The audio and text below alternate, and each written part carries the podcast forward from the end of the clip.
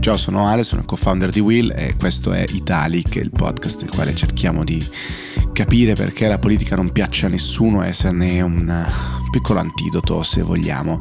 Um, nei giorni scorsi abbiamo parlato tanto dell'innovazione, no? del come il nostro paese stava rimanendo indietro, se il treno dell'innovazione andava e c'era questo governo che guardava al passato, guardava indietro e si è preso due, due casi in particolare, quello della carne sintetica, poi torno sulla, sulla parola, e eh, di ChatGPT. Anzitutto voglio ringraziare un sacco di persone che hanno scritto, eh, mi hanno scritto anche privatamente su quello che abbiamo detto ieri rispetto alla posizione del garante privacy e ChatGPT. Eh, ho trovato il confronto molto intelligente, molto stimolante. Eh, sostanzialmente chi di voi mi ha scritto in, in larga parte dice tutto vero, però forse è una dimostrazione di ego istituzionale. Il garante ha voluto fare la voce grossa per segnalare una sua presenza e dire esisto anche io, piuttosto che cercare una soluzione più reale, si poteva alimentare un dibattito. Ho risposto e rispondo anche qui chiedendovi se il garante privacy ha questo peso eh, nella scala globale oppure se ogni tanto bisogna battere un colpo per eh, farsi effettivamente notare e creare del dibattito, altrimenti si rischia che la scala delle sproporzioni fra giganti mondiali e il, la singola istituzione nazionale o locale sia troppo ampia, ma lasciamo da parte ChatGPT e il garante e eh, continuiamo però su quel filone di che cosa effettivamente è il nostro dibattito sull'innovazione e qual è il peso che gli diamo al netto di battaglie di bandiera. Ad esempio eh, ho trovato molto allineata l'uscita di Renato Schifani che sicuramente eh, qualcuno di voi ricorda come storico esponente di Forza Italia, poi fu parte del nuovo centrodestra, quell'esperimento di Angelino Alfano, eccetera, poi rientrato nei ranghi, adesso governatore della Sicilia, che sostanzialmente propone una moratoria eh, per l'approvazione di nuovi impianti fotovoltaici in Sicilia. La motivazione non creano tanti posti di lavoro, l'impatto ambientale in termini paesaggistici è molto forte eh, e poi noi siamo già esportatori netti di energia, dice Schifani qua in Sicilia. Bene, molto bene. Eh, questo secondo me è un altro spunto di dibattito sull'innovazione e eh, ce, ne possi- ce, ne dà la possibilità di parlarne Carlo Stagnaro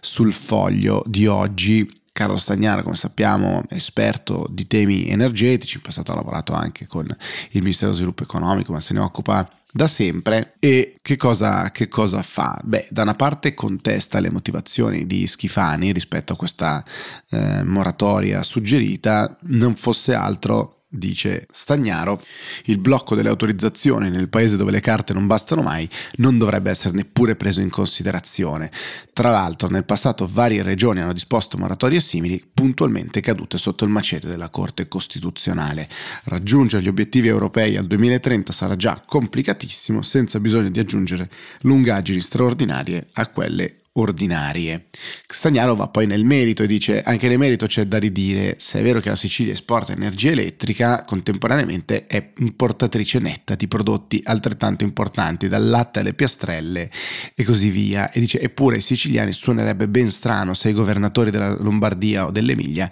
chiedessero un obolo per le vacche o gli stabilimenti industriali. Però poi Stagnaro dice effettivamente Schifani pone una questione reale legata allo sviluppo disordinato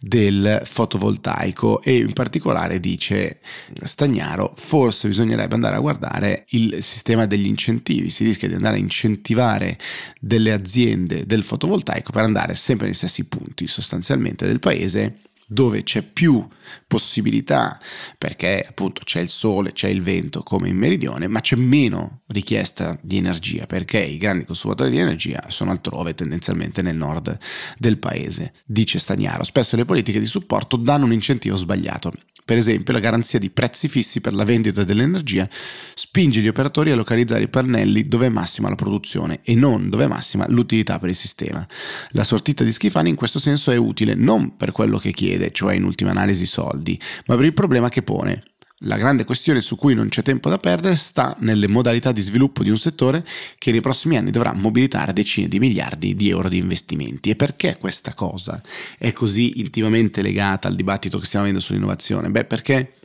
è parte di quel eh, grande disegno del mondo che vogliamo che la politica deve contribuire a creare tanto nel quotidiano quanto nelle menti del, dei cittadini perché serve per dare chiarezza del, della direzione e per avere una direzione bisogna avere delle motivazioni. Allora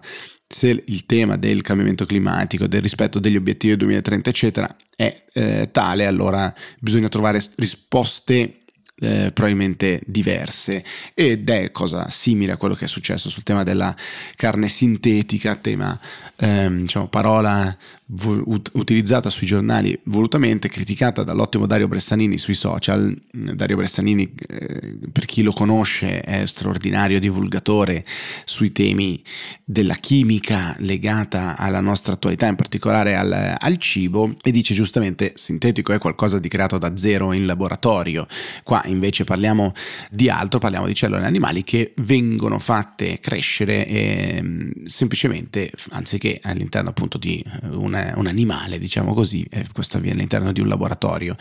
Su Repubblica trovate la, una definizione molto bella di carne culturale, eh, mi è molto molto piaciuta questa cosa, non la do io naturalmente, questa definizione non ne sarei stato in grado, ma la dà eh, Cesare Gargioli, che è un professore di biologia a Tor Vergata,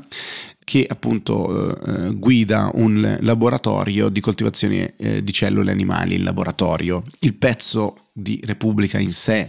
non è nulla di strabiliante, dopo giorni diciamo, in cui si parla di questi temi trovate quello che è il processo no? di, di, coltivazione, quindi che si parte con una biopsia, eh, si estraggono le staminali dell'animale, basta un campione piccolo quanto un chicco di riso, quindi si fanno moltiplicare in vitro e infine le si plasma con una stampante 3D. Dice sempre Gargioli, l'obiettivo non è certo soppiantare le eccellenze prodotte negli allevamenti sostenibili, semmai offrire un'alternativa a quelli intensivi intensivi, più etica e meno impattante dal punto di vista ambientale. Privare la gente di questa possibilità mi sembra, come dire, miope. Continua Repubblica dicendo tutte le start-up che si occupano di carne coltivata, molte americane, alcune pronte a impiattare, mettono l'etica in primo piano. L'etica meno sofferenza per gli animali, meno consumo di acqua, meno inquinamento. La cosa dire, carina di eh, questo articolo è che questo laboratorio ha preso, ha utilizzato, utilizza i fondi comunitari della Regione Lazio e perfino del PNRR. Con la mano destra l'Italia finanzia, con la sinistra vieta non solo. Eh, questo articolo ricorda anche che appunto per il ministro Lollo Brigida le carni sintetiche potrebbero essere veleno, peccato che al momento non ci siano evidenze in tal senso, cosa che il ministro della salute Schillaci, scrive sempre Repubblica, che di Tor Vergata, cioè dove c'è questo laboratorio, fino a qualche mese fa era rettore, dovrebbe sapere. Molto carino questo, questo articolo e ritorniamo sul tema della definizione delle parole, il framing che viene fatto sui giornali e un po' la schizofrenia ogni tanto della nostra politica e del dibattito sull'innovazione in generale. Da ultimo tema, sempre sull'innovazione, c'è quello dei monopattini, che di per sé non sono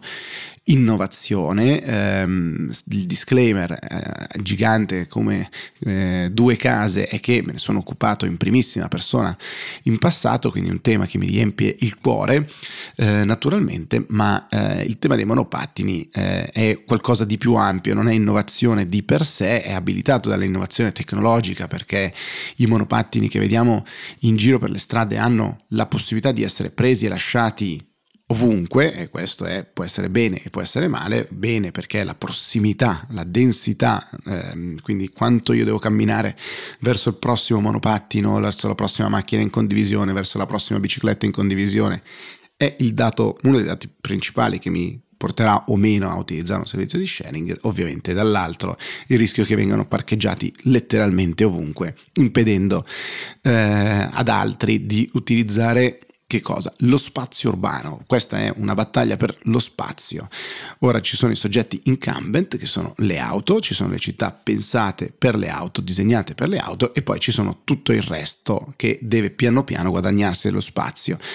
Pensate alla lotta per sottrarre, togliere dei posti auto dalle strade e dedicarli ad altro, eh, in questo caso il Covid, ricorderete con i tavolini dei bar fuori, in parte aiutato, ma solitamente è una battaglia politica che nessun sindaco si vuole intestare o fa molta fatica a intestarsi. La battaglia per lo spazio oggi ehm, è ancora più forte perché ci sono molti mezzi, quelli in sharing, le biciclette, i monopattini, ci sono i motorini privati, quelli in sharing, ci sono le biciclette private e poi ci sono ovviamente eh, i taxi, i mezzi di trasporto pubblico e poi ci sono eh, le auto private. Tutto questo sulle stesse strade, sullo stesso spazio. Allora, dato 100 uno spazio definito, le nostre strade se ci sono sempre più mezzi ci sarà sempre una maggiore battaglia. Il tema anche qua è a cosa dare priorità alla sicurezza, all'ambiente, di certo due monopattini che si scontrano faranno meno danni di due auto che si scontrano. E il tema di oggi è eh, arriva da Parigi dove c'è stato un referendum eh, votato, partecipato da solo l'8% scarso, meno dell'8% dei eh, possibili votanti, di questo 8% poi il 90% si è espresso contro i monopattini e quindi Adesso ci sarà lo stop ai monopattini, ancora um, credo fino ad agosto, eh, quando scadono eh, i bandi già assegnati, e poi da, da, agosto non ci saranno più i monopattini. E l'Italia allora si interroga con le città che dicono meno operatori, più regole stringenti. Meno operatori è stata la risposta in passato anche di Parigi. Eh, ovviamente troppe persone, troppe aziende sono state attirate dalla possibilità di fare soldi facili, che poi non è vero, ma diciamo da, dall'ideale di un business che sembrava sembrava molto divertente e ehm, facile da provare a, a, lanciare. Questo ha abbassato eh, l'esperienza, ha abbassato la qualità, sicuramente la qualità per gli altri utenti della strada, non utenti del monopattino, eh, utenti anche del eh, marciapiede, non solo della strada naturalmente, e adesso bisogna un po' correre ai ripari o le, o le, città pensano di dover correre ai ripari. Una soluzione appunto è limitare i partecipanti alle gare, o anzi i vincitori alle, delle, delle, gare in città eh, e quindi meno aziende per controllarle di più per il fenomeno dello sharing e poi imporre ad esempio il casco obbligatorio, la targa eccetera. Qua c'è la tecnologia che può sicuramente aiutare, tecnologia che può anche rovinare l'esperienza se qualcuno di voi è stato a Parigi di recente lo avrà, lo avrà visto quanto andare in un parcheggio di quelli digitali fosse complicato perché il GPS non è preciso eccetera eccetera eccetera. Ma insomma oggi trovate un po' di dibattito su questi temi. Il rischio è che, come si faceva all'inizio del 1900, quando c'erano le biciclette che arrivavano nelle strade, si diceva che diavolo sono queste cose così pericolose sui nostri marciapiedi, si faccia anche su, per ogni altro mezzo a discapito della diciamo, intermodalità e soprattutto facendo vincere la macchina nella sua tradizionalità. Finiamo con eh, la politica più normale, diciamo così, più tradizionale sicuramente, nel senso che nel weekend, come sappiamo, ci sono state le elezioni in Friuli, vinte senza sorpresa da Federica della Lega. Eh, il dubbio era se vinceva molto bene, se vinceva e basta, ha vinto molto bene col 64% dei consensi. Trovate tante ricostruzioni quest'oggi sui giornali su come eventualmente potrebbero cambiare i rapporti di forza all'interno della Lega con Matteo Salvini, che vede appunto Federica crescere sempre di più e diventare il suo potenziale eh, rivale. Questa cosa era stata detta identica pari pari per Zaia, eh, Luca Zaia, governatore del, del Veneto, che tra l'altro ha vinto credo col 70 e passa per cento eh, quindi insomma sono i due governatori con grandissimi eh, risultati ma rimane il risultato mm, molto positivo per la Lega in Friuli. La vittoria è un po' oscurata eh, da che cosa? Da una lite o da diverse visioni all'interno del governo tra la Lega, Fratelli d'Italia, diciamo tra governo e forze politiche di maggioranza rispetto al PNRR come sappiamo è montata oramai da qualche tempo eh, sempre di più l'idea che siamo in ritardo, eh, che alcune opere, come dice il ministro Fitto, matematicamente non sarà possibile realizzarle, alcuni progetti non sarà matematicamente possibile realizzarli e poi come sappiamo c'è anche alcuni progetti per cui l'Unione Europea e la Commissione ci ha chiesto di capire il perché bisognerebbe spendere i soldi su eh, questi, dallo stadio a Firenze a, a Venezia ed altri. La proposta adesso del ministro Fitto, cui sta lavorando anche il ministro Salvini, è quella di spostare sostanzialmente i soldi anziché spenderli per alcuni progetti, spenderli per altri ehm, e attingere ad altri fondi in modo tale da allungare sostanzialmente la scadenza e questo permetterebbe di rispettare i, appunto i, i tempi per la realizzazione dei, dei progetti, andare su eh, ad esempio infrastrutture, Matteo Salvini starebbe lavorando a una lista ad esempio di pezzi di rete ferroviaria, acquisti di treni eccetera eh, la Lega dall'altra parte però dice, bah, se dobbiamo spendere per spendere e fare del debito per progetti di cui ci interessa relativamente, meglio non spendere a caso e fare altro. Giorgia Meloni dall'altra parte dice, non voglio lasciare soldi sul tavolo, ovviamente il tema è che cosa viene percepito, se percepiamo di un governo che ha difficoltà, che perde opportunità, che perde opportunità in termini di soldi, ovviamente poi anche all'interno delle balance con le istituzioni locali regionali in particolare. Vediamo che cosa succederà. La cosa interessante è che se il PNRR, il dibattito sul PNRR oscura un pochettino la vittoria di Federica, bisogna trovare qualcosa che oscuri queste dinamiche interne perché naturalmente non fanno bene all'immagine del governo e allora l'annuncio eh, di giornata è il liceo del Made in Italy a rischio multa eh, di 100.000 euro come sappiamo per la proposta eh, dei giorni scorsi perché c'è qualche inglesismo, è molto interessante perché da, dal Vinitali sempre arriva questa, questa, proposta di Giorgia Meloni che dice anche qui delle cose interessanti e poi la sintesi giornalistica può esserlo magari meno, può rappresentare una piccola forzatura, dice il vero liceo è il vostro, quello più profondamente legato alla cultura italiana, rivolgendosi a degli allievi degli istituti agrari.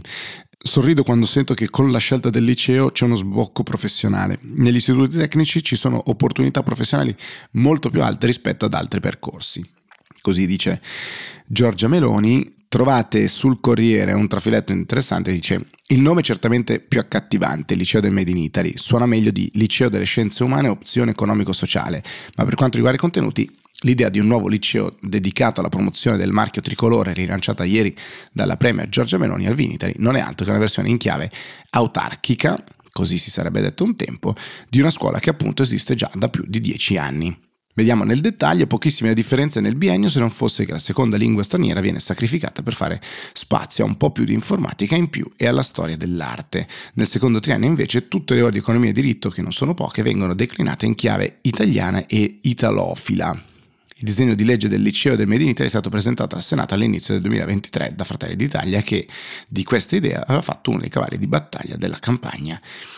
elettorale. Questo è l'annuncio di oggi che arriva dal Vinitali. Eh, I giornali in queste giornate, in questi ultimi giorni, sono stati pieni di riferimenti al vino, racconti sul vino, articoli sul vino, dell'orgoglio nazionale, l'impatto produttivo, ma soprattutto in termini culturali di promozione interna ed esterna della italianità è affascinante, è tanto vero, Giorgia Meloni si dice che, sia, dice che siamo i primi produttori, i secondi consumatori e lei fa la sua parte, se volete rimanere affascinati da una storia particolare del nostro vino, vi consiglio l'ascolto di Metanolo, un podcast che abbiamo realizzato in esclusiva insieme a Spotify, eh, che racconta una storia molto particolare del nostro vino quando decisamente non era più un orgoglio internazionale e dal quale, punto molto basso, siamo dovuti risalire lungo una difficile risalita. Buon ascolto e noi ci vediamo domani. Ciao!